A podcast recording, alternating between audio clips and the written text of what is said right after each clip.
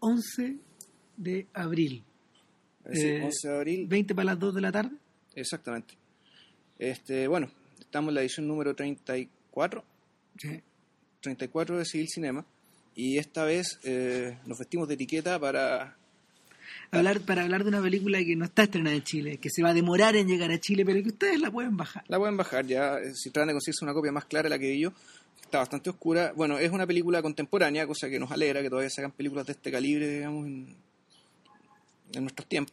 Y bueno, estamos hablando de una película austroalemana eh, llamada Das Weiße Band, eh, La cinta blanca. Claro, De- hay, hay eine deutsche Kindergesichte.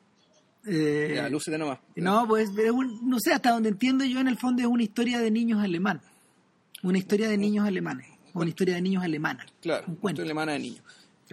Claro. Eh, claro, Y- si uno se da cuenta que no es eso, pero pero yo creo que hasta cierto punto sí lo es. Bueno, a ver, el director de esta película es Michael Haneke, eh, el austriaco que estuvo...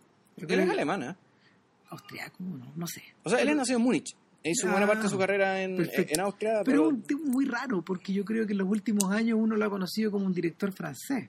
Sí, claro. O sea, básicamente lo que llegó acá, lo primero que llegó a Chile, si no me equivoco, comercialmente, fueron primero la profesora de, piano Claro. y después Caché. Que- Ahora, eh, en el fondo, eh, Haneke es un sujeto similar un poco a Belatar y de alguna manera eh, es una especie de sucesor en muchos sentidos de Tarkovsky, no en los temas, sino que en esta idea como de convertirse en una suerte de realizador europeo, en una suerte de realizador pan-nacional, donde Sí. en el fondo tú podías cambiar de, de país, o podías cambiar de elenco, o podías cambiar de idioma, Sí. pero en el fondo seguías siendo tú. Eh, hay gente que no le ha ido tan bien en esos cambios, como Mateo Angelopoulos, por ejemplo, o hay gallos que nunca lo han intentado, como Nani Moretti, porque es muy difícil imaginarse claro. una película Nani Moretti en inglés, Eh, francés o aunque existe una, Ya. Claro, que existe una, pero bueno, esa es otra historia. Eh, pero el, el punto con Haneke es que a lo largo de a lo largo de su carrera, donde ha adaptado varias novelas, entre ellas La profesora de piano, en su momento adaptó El Castillo.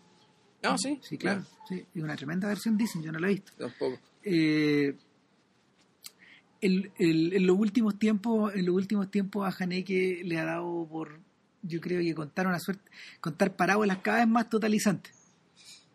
Sí, y, y al mismo tiempo bastante crípticas. O sea, crípticas en la apariencia y, y si, y, si uno le, le mete fast track al cerebro, si te, te das cuenta en realidad de... Eh, ¿Cómo se llama esto? Críptica en realidad no tiene nada, digamos, y son, son bastante directas. La primera de ellas es Código Desconocido, que en el fondo es la historia de mm, distintos personajes en distintas partes de Europa eh, y que se van moviendo sobre que se van moviendo en escenas sobre la base de la intolerancia. Sobre la base de la intolerancia, sobre la... eh, ¿Hasta qué punto puedes llegar como para echarte encima del otro, para dominar al otro, para ir al otro, como para relacionarte con el otro? Y los roces son prácticamente son todos fuertes, todos violentos. De hecho, la película comienza con una escena bien impresionante donde, no sé, la violencia y el racismo quedan muy claros. Eh, en el caso de la profesora de piano, yo creo que el ámbito de esta suerte de intolerancia o esta suerte como de, de, de explosión se traslada al terreno sexual o psicosexual. Claro, psicosexual, privado. Debo decir que esa película, no, no, cuando la vi no me impresionó mucho. no Me pareció un despliegue de insanidad bien, para mí, innecesario. no- con, con esa película no... al fondo- Pero mientras más me hago viejo, mejor le entiendo. Era, era, era un perfil, era, un era la elaboración de un perfil, digamos, de una profesora psicópata que tenía una relación muy extraña entre la música, la- la- una sexualidad frustrada, un problema con su madre, madre. una reacción por un alumno muy talent- más talentoso que ella, o no se sabe en realidad, pero puede, que sí. Pero, pero sí, yo no- no- nunca le vi el sentido a la película. Nunca entendí para qué se hizo esta película, salvo para ah, hacer, digamos, un perfil de un psicópata, cosa que en realidad, en realidad, hace tiempo dejaron de interesarme ese tipo de cosas. Bueno, Haneke recuperó, recuperó esta idea como de, la, de lo totalizante con caché, Sí. que es la película que sigue, que no sé, pues me imagino que varios de ustedes la tienen fresca en la memoria. Y a su modo también es una historia de intolerancia.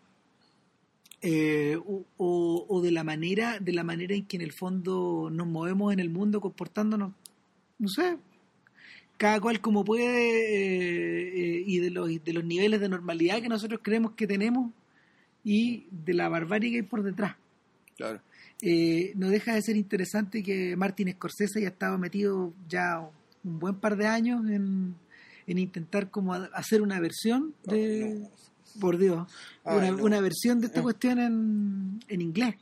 yo creo que la culpa la tiene el propio Haneke, cuando, cuando él mismo se autoconvenció de que podía ser Funny Games, la película que lo puso en el mapa, esta especie como de naranja mecánica alemana, eh, la película que, en el fondo lo hizo lucirse, bueno, cuando él se convenció de que podía hacer Funny Games en Estados Unidos y, y hacerle a la pata de la cueca.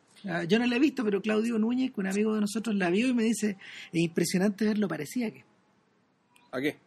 a Funny Games, la original. Pero si hasta donde yo sé, eso se... Parte, está hecho por parte por parte. Está hecho toma por toma. Sí. O sea que se decidió que, él, fuera más o menos un lugar parecido para que permitiera hacer los mismos las mismas tomas, la misma duración, o sea, cuando sale la misma película pero con otros actores. La gente quedó muy confundida porque después de después de Caché, que en el fondo era una película acerca de cómo la Europa antigua se relaciona con la Europa moderna, que también era la, misma, la misma, la misma trama de Código Desconocido. Eh, ¿Por qué Haneke hizo esto? A mí me gustaría pensar que Haneke hizo Funny Games de nuevo solo para poder realizar Das Weisseband con, la, con el respaldo que él necesitaba. Eh, es muy impresionante. Es muy impresionante que, que el, eco de la cinta blanca, el eco que, perdón, es muy impresionante el eco que la cinta blanca ha tenido dentro del mundo cinematográfico. ¿Ah, sí? Claro, porque no solo ganó Cannes, que a esta altura en términos de plata no significa, no significa mucho para el mercado gringo, sino que fue distribuida nacionalmente en, un mercado como el americano, que cada vez es más intolerante a las películas subtituladas. Eh, eso mismo le hizo ganar el Globo de Oro, que tampoco significa tanto, pero sí la puso en el mapa como para ponerla entre las nominadas al Oscar. Ahora, aunque El secreto de sus ojos, que era una película claramente más dirigida eh, al sector gerontocrático de la academia eh, que elige las películas, quizás la, la mejor película extranjera. Eh, si en El secreto de su ojo era una, una película más amable, como vamos a ver, eh, nada, pues la mejor película sin duda era La cinta blanca, de lejos. Bueno, yo no sé, no sé las otras candidatas, pero claro, esta película tiene otro alcance. O sea, aun cuando, claro, El secreto de sus ojos tenía cierto nivel de ambición medio como, como, como decirlo, tenía ciertos tintes como de sábado. había ciertas escenas que llegaba, tenía muchas cosas, tenía muchos registros de sus ojos y, en, general, en general funcionaba bastante bien en todos ellos y cumplía. Asumó, asumó una historia de amor cruzada con las tramas, las, tramas de venganza de Río Místico. Algo así, claro, y con y con un sábado que no vamos a decir en qué está, pero cuando la vean se van a dar cuenta inmediatamente. Y bueno, y, la pasión por el fútbol, que, que, otro elemento súper importante en la película y que la razón por la cual yo la vi. Eh, pero claro, esto ya está hablando de otra, esto está hablando de otra cosa. Y divertido, bueno, hemos demorado un buen rato en llegar a explicarles de qué se trata, pero preferible el contexto. a ver, la cinta blanca, la cinta blanca es una película que en principio no nos dicen cuando transcurre, al principio no, no, dicen, no. nunca te dicen, después se aclara. Claro pero que transcurre en un, en un pueblecito pequeño, donde un buen día el doctor del pueblo, que es una figura súper reputada, tiene un accidente gravísimo. El tipo se quiebra la clavícula, se le hunde, se, le, hunde el cuello. Se le hunde el cuello y está al borde de la muerte. ¿Por qué? Porque el caballo atravesó por una atravesó el, por el portal de siempre, solo que en el portal de siempre habían colocado un alambre imperceptible y naturalmente era una trampa para que el doctor cayera. Esto fue un atentado. Exacto. ¿Quién hizo el atentado? ¿Por qué hizo el atentado? Es muy parecida a la pregunta, caché. Claro. Eh, casi eso es una excusa para presentarnos al resto de las personas o al resto de la gente que gira. Eh, yo diría que tal como en buena parte de las novelas realistas del siglo XIX europeo, eh, lo que Haneke ofrece es como un fresco de cómo la sociedad estaba repartida entonces. Es decir, está están los gatopardos, digamos, está, está, está el noble, está el conde, creo. a ver, era, un varón. Era un varón. Lo que pasa es que este pueblo en realidad estaba eh, al borde de lo que llaman the estate en inglés, la o la traducción en español, la propiedad, es decir, el, El feudo. El feudo. El feudo. El feudo. Estamos hablando de relaciones O sea, ya casi feudales del, del, del varón. Era un pueblo con eh, eh, era un pueblo en el a ver, era un pueblo solo en apariencia, porque el varón tenía prácticamente contratado a todos los habitantes para Claro. que trabajaran sus pero tierras. en su tierra, exactamente. Y en torno al varón discurría la misa, discurrían las ceremonias, Claro. discurría la trilla. Entonces, claro, los personajes ahí eh, que, que giran en torno a- a- al varón, digamos, sin ser el más importante, eh, bueno, está el profesor de escuela, que es el narrador de la película, que con el tiempo nos vamos, dando cuenta que, nos vamos dando cuenta que es el narrador de la película y que es muy, es muy importante la narración acá. Claro. Y realmente es muy importante el, el hecho de, de que todo esto que están contando es, es de la mirada de alguien que en cierto sentido está olvidando esto. Sí, O sea, está recordando y está olvidando. lo, lo, lo cuenta para no olvidarse. Exacto. Eh, está el pastor protestante. Sí. El, el pastor. Está la... ¿Qué más está? Está la institutriz, Está, es claro, la niña de la cual el, el profesor se se enamora. enamora. Eh, está el mayordomo Sí, del- del- del- de la propiedad, digamos, del, del feudo. claro. Está la esposa del varón, Exacto. que es una señora que en el fondo se siente un poco se siente se siente ligada se siente ligada al varón pero al mismo tiempo desligada del lugar donde ella donde ella que está pisando Claro. y están los niños ahora los niños nunca alcanzan a individualizarse completamente a pesar de que uno, uno, uno ve que están los hijos del doctor, Claro. que están los hijos del pastor, que están los cabros chicos de aquí y los de allá. Pero en el fondo los cabros chicos, igual que en la ciénaga, actúan como una suerte de pandilla Mm. que se va moviendo a través de escenas y van navegando entre cada uno de estos personajes con distinta, con distinta importancia. De hecho, incluso en esta pandilla está metido hasta el hijo del varón. Hasta Eh, cierta sí, parte. Hasta cierto punto sí. Sí. Entonces el punto es que el... nos presentan a estos, a estos personajes, nos presentan al... Sabemos que el doctor tuvo un accidente. Eh, tiene este accidente en realidad un atentado. Después se produce otro accidente, que este es un accidente de verdad, que, tiene, que también tiene consecuencias en términos de que eh, se empieza a vislumbrar, digamos, el tema de la lucha de clase. sí. En, en- El, el otro accidente que ocurre es que una, una de las señoras que trabajaba en la, la tierra del varón, una persona bastante, una, una señora de edad, eh, se cae dentro del pozo del trigo, el molino, claro. claro, y se muere. Y se muere. Y se muere y eh, Y uno de los hijos lo toma mal. Exacto. Y el hijo lo toma tan mal que el huerto privado del varón queda asolado un día de fiesta. El día, claro, el día, el día de la cosecha. Claro. el día que termina la cosecha, se celebra la fiesta, qué sé yo, y, y para colmo ese día, y aquí yo creo que ya terminamos de contar, porque este es el fondo del setting, de ahí pasa, Salta a otro nivel. la salta a otros, a otros niveles cuando, claro, raptan al hijo del varón y lo torturan. Lo torturan a latigazo y hasta parece que lo violan, ¿no? No, no, no, es claro. No, no, no queda claro, queda pero, claro. pero en el fondo, en el fondo, eh, en, en Haneke, más que la representación gráfica de las cosas, está la violación de tu, de- está, está la violación como de tu privacidad Claro. y, y lo y lo más brutal es que no es la privacidad del cabro chico lo que está en juego acá, No, es la privacidad del varón.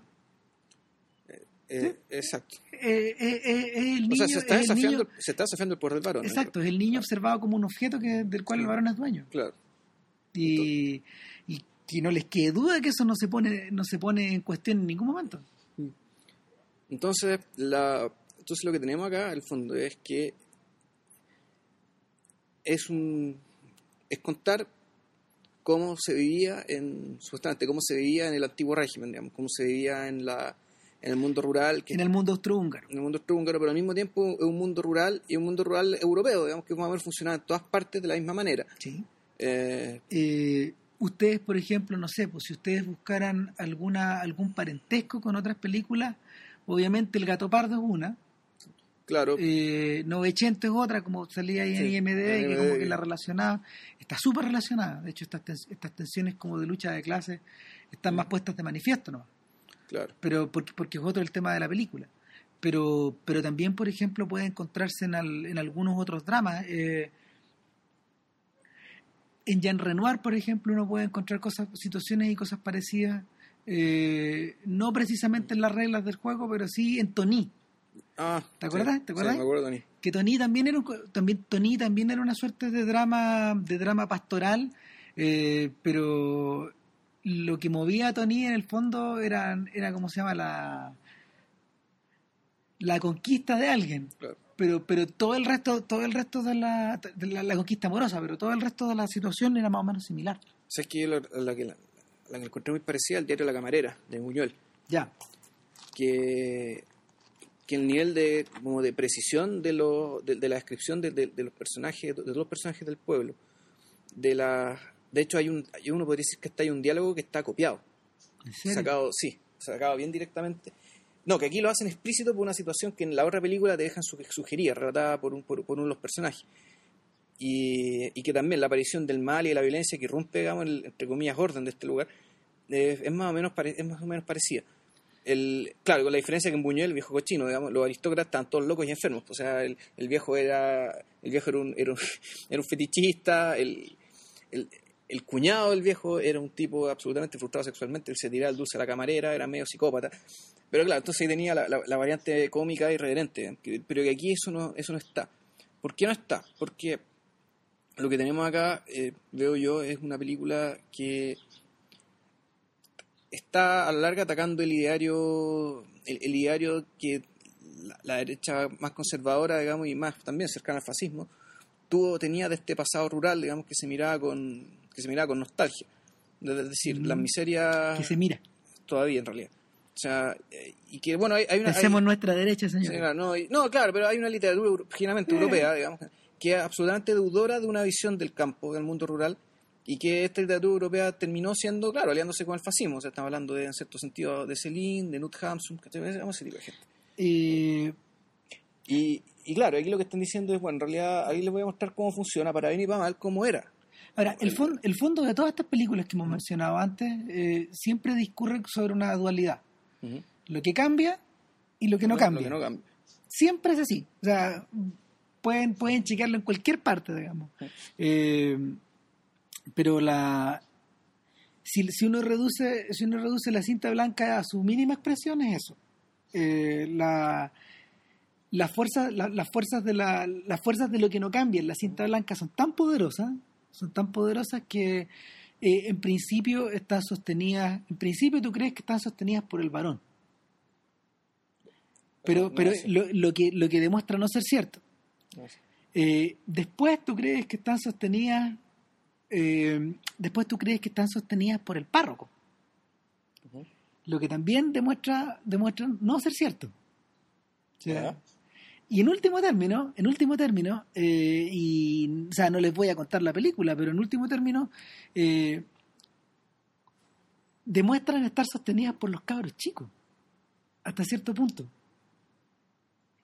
Y después de la película, después que termina la película, te queda la idea de que hay algo más profundo todavía.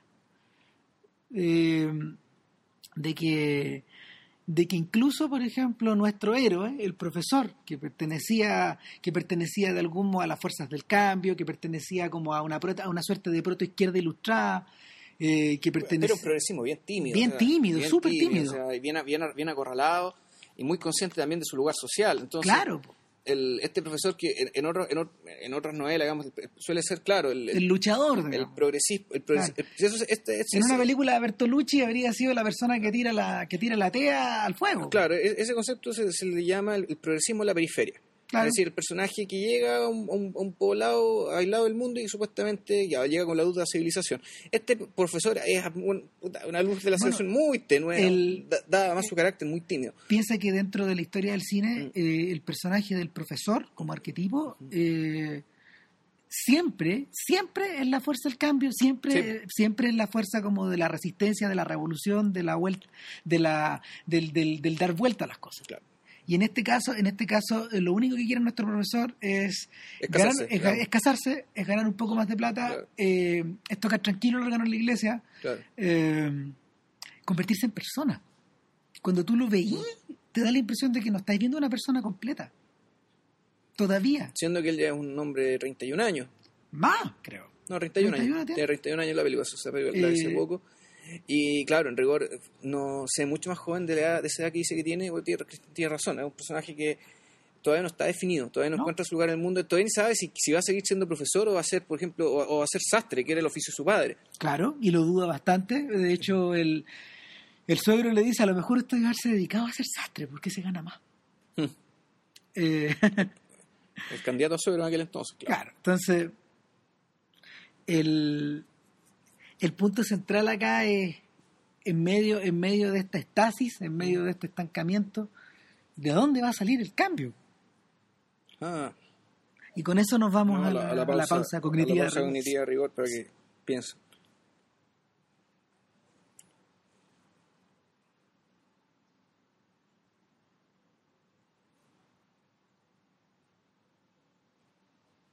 Sabéis que cuando uno, cuando uno piensa en esta, en estas películas ambientadas en el cambio del siglo XIX al XX, que en realidad ha sido un, un tópico favorito de muchos novelistas, Sí. como Thomas Mann, por ejemplo, que con, donde- con el cual las deudas de la Sí, con el cual las deudas de la cinta blanca son evidentes. también son grandes.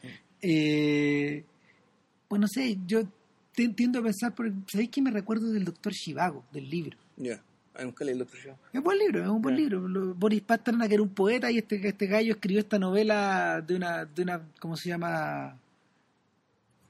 Quizás llevado por qué razones, pero en el fondo del recuerdo lejano que tengo del libro, que es muy distinto a la... Sí, muy distinto a la película. Lo que pasa es que no posee el mismo sentido del romanticismo. Ya. O sea, eh, el doctor Chivago está llevado, el doctor Chivago en ese sentido se parece un poquito, le, le debe mucho a Dostoyevsky, Ya. como a como a esta especie como de desarrollo, como esta especie como de núcleos dramáticos que van siendo llevados por un desarrollo como más, un desarrollo más grande. Ya. Y es justamente la estructura que tiene la cinta blanca, Digamos que sí. que, que en el fondo... Que eh, Caché no tenía, por lo menos.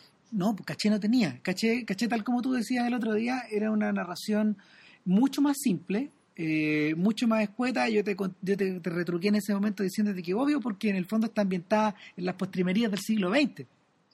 Es otro fin de siglo. Claro. De alguna manera, eh, eh, Caché viene a ser como viene a ser como el comentario de, de la cinta blanca, pero al revés, hecho antes de alguna manera la de alguna manera como que las angustias como que eh, los misterios que hay en esa película como las cosas que se dicen y las que no se dicen están expresadas de una manera mucho más sucinta mucho más práctica mucho más concreta En Caché. en caché, o sea, Sí. es imposible imaginarse una escena más económica, por ejemplo, que, que cuando Danilo Teil eh, busca la dirección de este busca la dirección de este árabe y con Mm. el que compartió cuando chico eh, llega a este llega a este a esta parte de París Mm. que él vagamente conoce busca el edificio de departamento El HLM.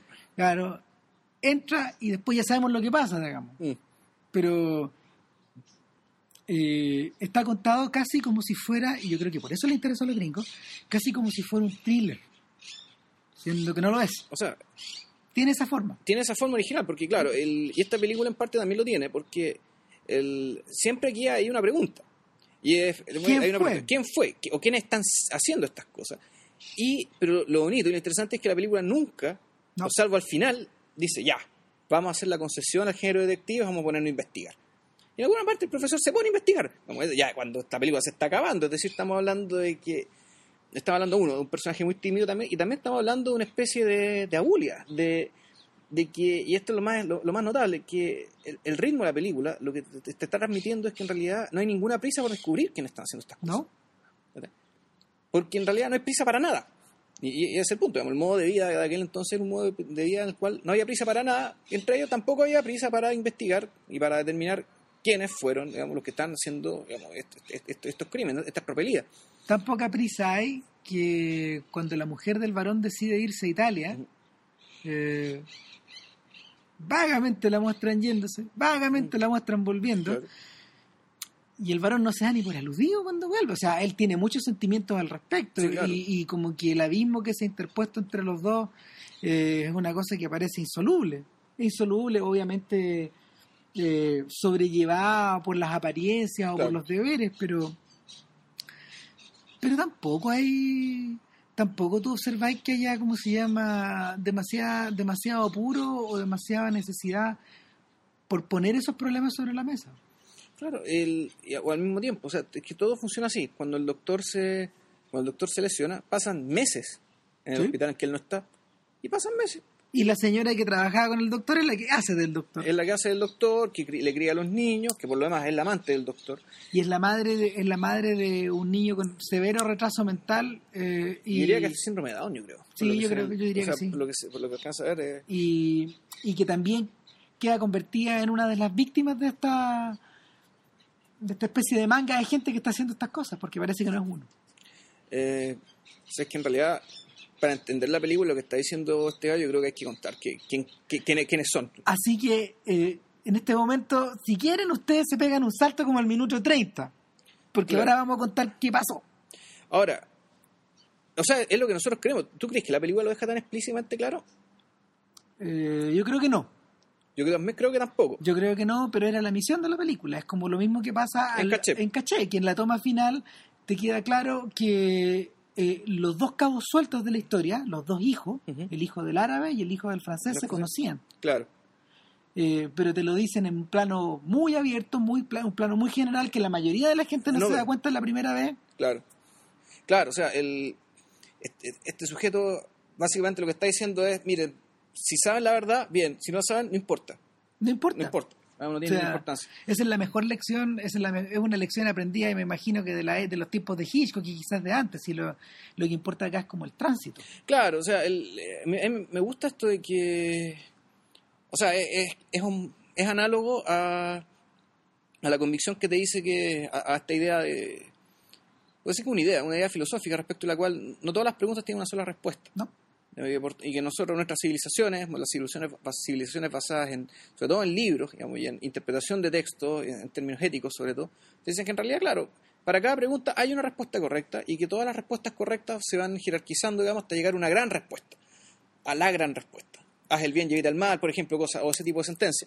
Eh, resulta que aquí no, aquí se parte la base en realidad de que el- no hay respuesta correcta. Eh, y, Eh, lo que lo que uno siente lo que uno siente mirando la, la cinta blanca en cierta medida a medida que a medida que los crímenes se van desarrollando porque las mal, o que las cómo se llama las cosas malas van van produciéndose es que es que es que ahí la- uno siente la presencia de una gran amenaza yo yo sentí yo sentí el mal rondando ya. Tal cual. Eh, a primera vista parece que el mal se encarna en los cabros chicos Sí, son los cabros chicos. son los cabros chicos en el fondo los que finalmente los que finalmente toman la sartén por el mango y eh, le hacen la trampa al doctor son los cabros chicos los que torturan al hijo del varón. los que se lo raptan son los cabros chicos los que Después le hacen lo mismo al niñito con síndrome de Down. y los que queman el granero Claro. ¿por qué? Ya bueno, aquí empiezan las tesis. En, caché uno podría pensar que... eh, uno podría pensar, claro, aquí lo que vemos es una especie de malestar, el malestar de... Es un, es un malestar de, un- de una generación que en algún momento de la historia, digamos, desconfía de su capacidad de transmitir la cultura, digamos, y lo que ha recibido a la generación siguiente, en términos de conocimientos y en términos de estándares éticos. Entonces, claro, uno podría decir que el, la, la generación siguiente, digamos, no solamente es no ha podido ser bien educada por la generación anterior, digamos, por la generación de sus padres, sino que además la desprecia, digamos, y la quiere jugar, le- le- la, la quiere vengar- la quiere hacer sufrir. Se, le quiere, se, le, se le quiere, le quiere cobrar. ¿Qué es lo que le quiere cobrar? Va a saber uno, digamos, porque las generaciones jóvenes actuales, sobre todo como la, la niño de caché, digamos, debe ser la generación más privilegiada de la historia, digamos, en términos, no necesariamente de afecto, pero al menos en términos de mate- materiales y en términos como de recursos sociales destinados a su buena educación, En a su buena salud. protección. En términos- exactamente, protección, esa debe ser la palabra, esa es la palabra, digamos, más, más elocuente para ello. En cambio, ¿qué es lo que pasa acá? Acá, acá no hay protección ninguna. Están los órdenes que están fijos, están Claro. los órdenes que tú no penetras.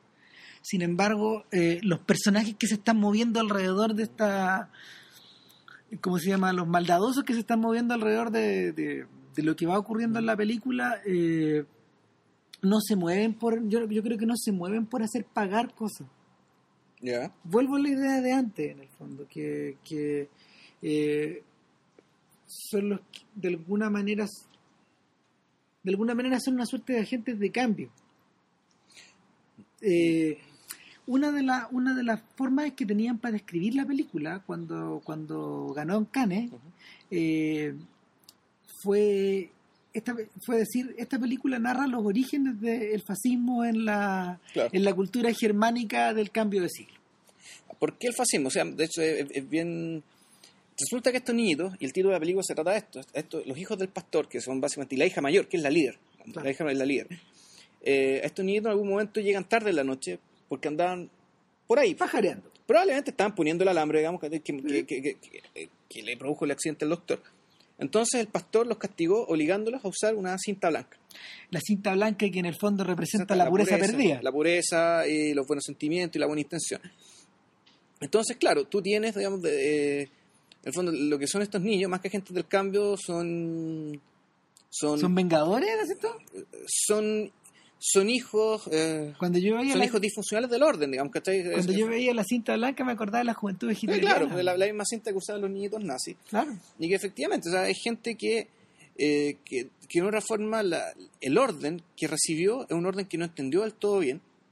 Pero que, lo siguen aplicando o sea en la medida que lo quieren conservar lo terminas cambiando. Ese es el punto digamos o sea, el el, el, nazismo, en cierto sentido, prometió restaurar, digamos, o prometió, prometió restaurar ese cierto orden del que se echaba de menos, digamos, pero terminó generando todo lo contrario. Terminó, digamos, generando un, vaciamiento moral y cultural, digamos, de, todo un país y, con consecuencias materiales y, que, y espirituales que, digamos, que duran hasta hoy.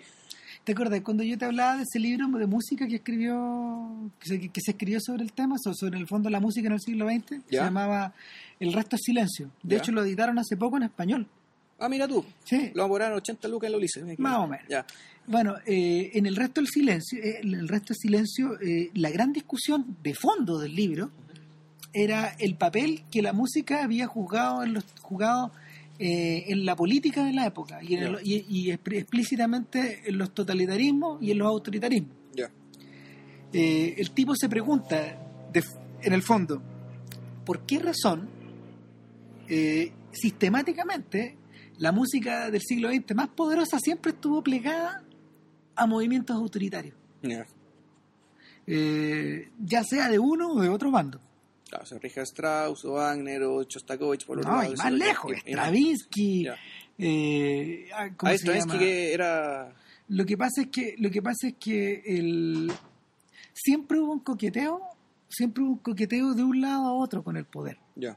De un lado, de un lado o de otro el, no, es, no es casualidad de que todavía, eh, de que todavía a los, a los grandes compositores vivos del siglo XX los estados les suelen, les suelen hacer encargos que sean que, que son muy bien pagados. Ah, todavía. El, himno para el aniversario no sé qué cosa, qué sé yo, ya. Claro, no sé, estas huevadas que hace John Williams, por ejemplo, como para las Olimpiadas y esa clase de cuestiones. Ya. O, la obertura que Tan Dun hizo para las Olimpiadas en China, ponte tú. Ya. ¿Cachai? Dirigidas por Sang Yimou, bla, bla, bla. Eh, lo podéis extrapolar a eso, pero bueno, en el campo de la discusión de los orígenes del nazismo, este gallo hablaba de que lo que más le había llamado la atención en su, en su investigación era ver con cuánta pasión eh, los compositores judíos de principios de siglo habían abrazado, eh, incluso ellos, la idea de la Primera Guerra Mundial, del comienzo de la Primera Guerra. Schomberg estaba fascinado con esta idea de, en el fondo, expandir el imperio alemán por encima de estos franceses de, de mugre, digamos. Bueno, en aquel entonces los judíos, los judíos alemanes se sentían alemanes. Claro. Eran alemanes. Eran alemanes. completamente integrados, digamos, y creo que esto lo, hemos hablado antes. Sí. Eh, no sé si acá, digamos, pero, pero, claro, los judíos alemanes están completamente, eh, eh, completamente integrados. ¿A dónde fue que leí, había leído esto? Que para la época de los cristales rotos, la mitad de la Filarmónica de Berlín eran judíos, dos tercios de los premios Nobel alemanes en, el imperio eran judíos, y gente absolutamente respetada que vivía alegremente en Alemania, que no hablaban yiddish, hablaban alemán. Claro. Y que claro, cuando... Los, los, Kafka de la época. Esa gente, de un modo u otro, sí, son ellos. Son ellos, claro. O sea, estos checos que hablaban alemán, que escribían en alemán, que se sentían alemanes. Claro, vivían, vivían checo, pero en parte del imperio austrohúngaro, por tanto eran ciudadanos imperiales. Claro, Mahler. Claro, la primera generación de, esta película, El Amanecer de un siglo, que en realidad no es muy buena, digamos, pero ¿tú tuviste esa película? No. era, era a ver, que era, eran tres generaciones, no sé, la primera era, efectivamente, era de un, era de, era de judíos, era una familia judía, la primera generación se trataba de judíos del imperio que se sentían ciudadanos del imperio, y su tema era alemán. La segunda generación abrazó el nacionalismo húngaro, entre media de la CUN y todo eso, y la tercera generación eh, abrazó el comunismo. Entonces, claro, el, perfil, digamos, de, de, los judíos de aquel entonces, que eran ciudadanos del imperio, que tenían puestos destacados, digamos, económicamente, materialmente, no, no políticamente, eso sí, en, en, el imperio, o en el caso, o en el Reich, digamos, en el Reich alemán, por, por otro lado, pero claro, era gente que sentía alemana, digamos. Ojalá que no parecen judíos en esta película, ¿no? No, no, porque aquí estamos metidos en el corazón del campo. Claro, según el mito no había judíos en el campo, lo que también es mentira. No, es mentira, pero, pero, pero, pero Haneke opta por no complejizar Por no esta complejizar cuestión esta más. cuestión, O sea, por- porque si no ahí se le convertiría en una- ahí se le convertiría, o sea, ahí se le ideologizaría de inmediato su- lo, lo que él quiere hablar eh, en relación de, o sea, poniéndonos, poniéndonos como en el lugar de ellos. O sea, eh, cualquier, cualquier discusión, cualquier discusión al respecto, por ejemplo, si me si hubieras si hubiera metido un judío, la cosa hubiera tenido que cambiar, se hubiera puesto distinta. Habría sido, claro, otra variable más y es- habría sido otro Y hay más. suficientes variables en la película dando vueltas, digamos. Bueno, entonces volviendo al original nos encontramos con que eh, aquí lo que hay es que tú, tú decías muy bien, el- eh, los cabros chicos son los agentes del cambio, pero en realidad eso no es un cambio, es un es un, es un aleteo, es una especie de rebeldía que uno podría asociar incluso con, con rock and roll tal vez, como el nihilismo, un- un- no, no un nihilismo, pero una, una reacción media ciega, media furiosa, digamos, con un orden que no que no, hay por, no, no- no hay por dónde cambiarlo. El, cuando, cuando el hijo que este no es parte de la pandilla, cuando el hijo de la señora que muere el accidente rompe, rompe las coles naturalmente porque su rabia, digamos, no... eh, mejor dicho, a aquel lugar no había llegado la forma organizada ideológicamente y orgánicamente de canalizar la rabia, digamos, la rabia de clase. no- no, había no- llegado el marxismo, no había No, llegado... 900 no existe ahí. No, no había, no había sindicato, no Faltaban había nada. como digamos. 15 años. Faltan muchos años en realidad para que llegara a eso. Entonces, aquí lo que había digamos, era una olla presión. Sí. Un, un orden, digamos, que tiene- un orden que estaba asfixiándolos a todos, pero particularmente a estos Eso, cabros chicos. eso es lo que siente, eso es lo que siente uno cuando ve la película. Uno se empieza a asfixiar, de hecho, No. de alguna forma, y la película lo, lo, lo, lo- lo- lo refleja súper bien. El- tú sentís que algo terrible va a pasar. Y finalmente, eh, el anuncio que se hace cuando, no sé, cuando toda la congregación llega a la, a la iglesia, que es la última toma, que es una toma frontal, vista desde donde ha- vista desde, desde el púlpito, y donde vemos, donde vemos los tres estratos. Claro. Es decir, la gente que se sienta adelante, la, la gente del varón, Claro. la gente que se sienta atrás, Y la, gente, y la gente que se sienta arriba. la gente que se sienta arriba, y los tipos que cantan arriba. Eh, en, es en ese preciso momento donde el profesor dice, eh, donde el profesor da cuenta del asesinato, del asesinato de Francisco Fernández. No, no, no, no, no, no, ¿Un no. poco antes o no? Claro, el- es, es muy, es muy choro porque cuando la, No, la- verdad, es un poco antes, tenés razón. cuando la baronesa se está separando el varón, Eso, eh, llega el aviso. llega, llega, llega el mayordomo, está, está hablando a las 2 de la mañana, es muy tarde, y están peleando, dicen, eh, llega un mayordomo y dice, "Va- varón, tengo que decirle algo, eh, no puede esperar, eh, no, si, si pudiera esperar no habría venido hasta ahora. Ya, ¿qué pasó? Asesinaron al archiduque Francisco Fernando en Sarajevo, se viene la guerra, nos vamos todo el carajo. Claro, empieza la guerra. Nos vamos todo al carajo. Nos vamos todo el carajo. Y, y claro, ahí... la- Celebremos. claro, y la explosión, y la explosión de la olla de presión, digamos, vino desde afuera. O sea, la gran Exacto. explosión, lo que terminó barriendo todo, vino de afuera. Y, y la, la escena final a la que alude, alude- la que alude Cristian, en cierto, en cierto sentido, es muy parecida, ¿caché? Sí, Pero no me parecida, fijé si es que en ella hay alguna clave para explicar algo más. Yo creo que no. Yo creo que tampoco. Yo creo que no, pero lo que, lo que sí es impresionante es que, bueno, vuelven a estar reunidos todos los personajes principales, Está todo el pueblo ahí. está todo el pueblo ahí prácticamente, y el, el profesor que finalmente termina acusando directamente a los hijos de, a los cabros chicos de todos los males del pueblo. Claro. Qué pelotudez en el fondo, o sea, si uno lo mira desde fuera. O sea, lo- lo- los acusó con su propio padre. Claro, lo fue a acusar con, lo fue a acusar con el párroco y el párroco el, el párroco donde- de la el párroco de la iglesia donde él vivía, donde Claro. el profe vivía. Claro, Y- que, le, que le dejaba tocar el, el órgano. Claro, entonces el finalmente tú veías a los hijos del párroco subiendo con la cinta blanca Claro. puesta en con la cinta blanca puesta en, la- en- en el brazo, yendo a cantar arriba, Claro. al lado del profesor, todos a, a cantar abajo. Todos Claro. juntos cantando. Y, Claro.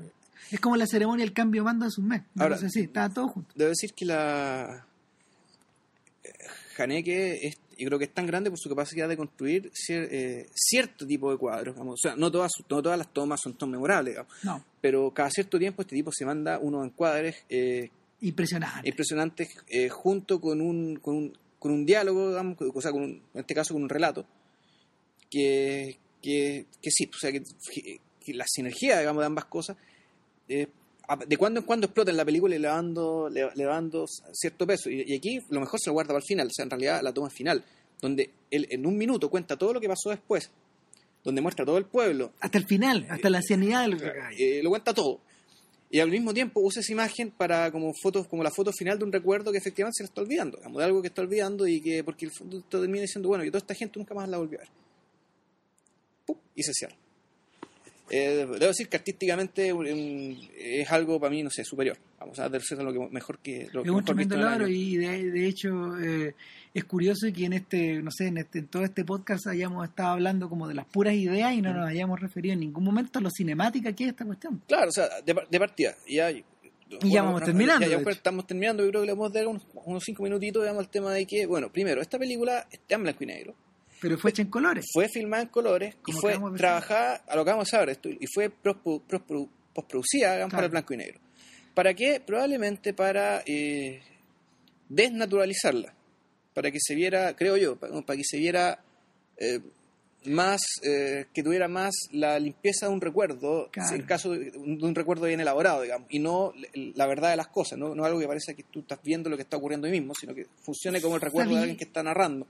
Aquí me voy a tener que ayudar a lo mejor, pero ¿sabía que se parece a esta es la, la pega que hace Haneke al mostrar a estos seres humanos a, a la pega de este fotógrafo del cual hablaba John Berger, este alemán Ah, sí, no me acuerdo se él. Claro, que, que yo compré el libro por ahí, no me acuerdo el nombre en este momento, pero, pero el, Claro. es un señor que en el fondo tomaba tipos humanos Claro, que fotografía Nada a personas. y profesiones. Exactamente. Entonces, él, él- él- él no colocaba los nombres, si no colocaba las las profesiones. profesiones de esta gente. Entonces, la gracia del. La, la- la gracia un del- fotógrafo judío, del fotógrafo judío alemán de más o menos de esta época. ¿sí? De la misma De época, esta misma en la época. misma época, es el mismo lugar. eh, que, bueno, ahí lo van a tener que investigar. eh, la gracia de sus fotos. Samler, algo así. Samler, sí, Sí, era Samler, sí, sí. creo que era Samler. Eh, a ver, Veamos, pero, pero el, el punto es que la gracia de este señor era que en el fondo él pretendía hacer prácticamente una novela en imágenes. Entonces, la labor de su vida era ir sacando esta fotografía y finalmente lo que iba a ser un libro gigante se convirtió en un libro pequeño. Pero, pero el detenido justamente por el avance del nazismo. claro, el, el, crítico, este crítico de arte, John Berger, que nosotros respetamos tanto, lo admiramos en realidad más que eso, él usó a este fotógrafo porque eh, sus fotografías contienen una cantidad tremenda de información. O sea, uno a través de sus fotografías podía decir mucho de uno, bueno, eh, en qué consistía la profesión y sobre todo de cuál era el lugar social que esa profesión tenía, digamos, dentro de, dentro de la que era la división del trabajo en aquel entonces. que era clave, porque en el fondo, de, la manera en que tú trabajabas y o de la- del- modo en que tú te movías en el mundo, era finalmente como eras. Claro. Este señor se llama, a ver, veamos. eh, ¿No es post No, no es post mm, no, no lo mencionan, fíjate, no lo mencionan acá donde podríamos saber, pero, No, pero claro, quedamos es- debiendo. este es el capítulo, el de Sweden de Photography. claro, el traje y la fotografía. Pero finalmente, a propósito de lo mismo, me acordé de Millet, de Millet, Ya. porque en cierta medida eh, Millet es el señor de el Millet, Millet es El del Ángel, eh, claro el no y el de mm, el de estos cuadros el de estos cuadros de de la gente que recoge. Claro, de gente de campesina, gente campesina que recoge bajo que una luz más o menos dorada, pero media turbia también. claro. En Millet está como reco- recogido toda esta atención. Ya. toda esta atención pero no sé 30 años antes de un modo o de otro. Y nada pues Y nada, bueno, eh, pucha, si ya les contamos todo lo importante de la película, pero la, peli- la película no es un thriller, digamos, no, no, no funciona, no funciona sobre la base de la curiosidad, sino que funciona sobre la base de, bueno, de la idea. Digamos, es una película muy fecunda en ideas. Eh, y es una película, claro, hecha por un tipo que pretende, y lo está logrando, vamos, convertirse en una de las voces de la conciencia de Europa. tal cual Eh, Nos- uno, mira, una, una de las. Hace como siete años atrás, el gran candidato era Bela Tarde, digamos, pero por la misma estructura de sus películas, esta estructura, Sí. giga- el gigantismo que él persigue, como que eso se hunde de algún modo. sí, O sea, Haneke le está sacando ventaja en ese sentido. sea, yo no he visto más cosas de la tarde, pero bueno, Sí, pero bueno, un día vamos a hablar de Satantango a propósito de este tema. claro, va a ser un podcast de cuatro horas. Ya, Este, cortemos la veíamos tres cuartos de hora. tres cuartos de hora ahí. Eh, bueno, para la próxima semana, sorpresa. Deberíamos hablar de un clásico, yo creo. Porque hace tiempo no hablamos de un Sí, clásico. es verdad. Ya, se nos ocurrirá algo. Eso. Que estén bien. Nos vemos, chao. Chao, chao.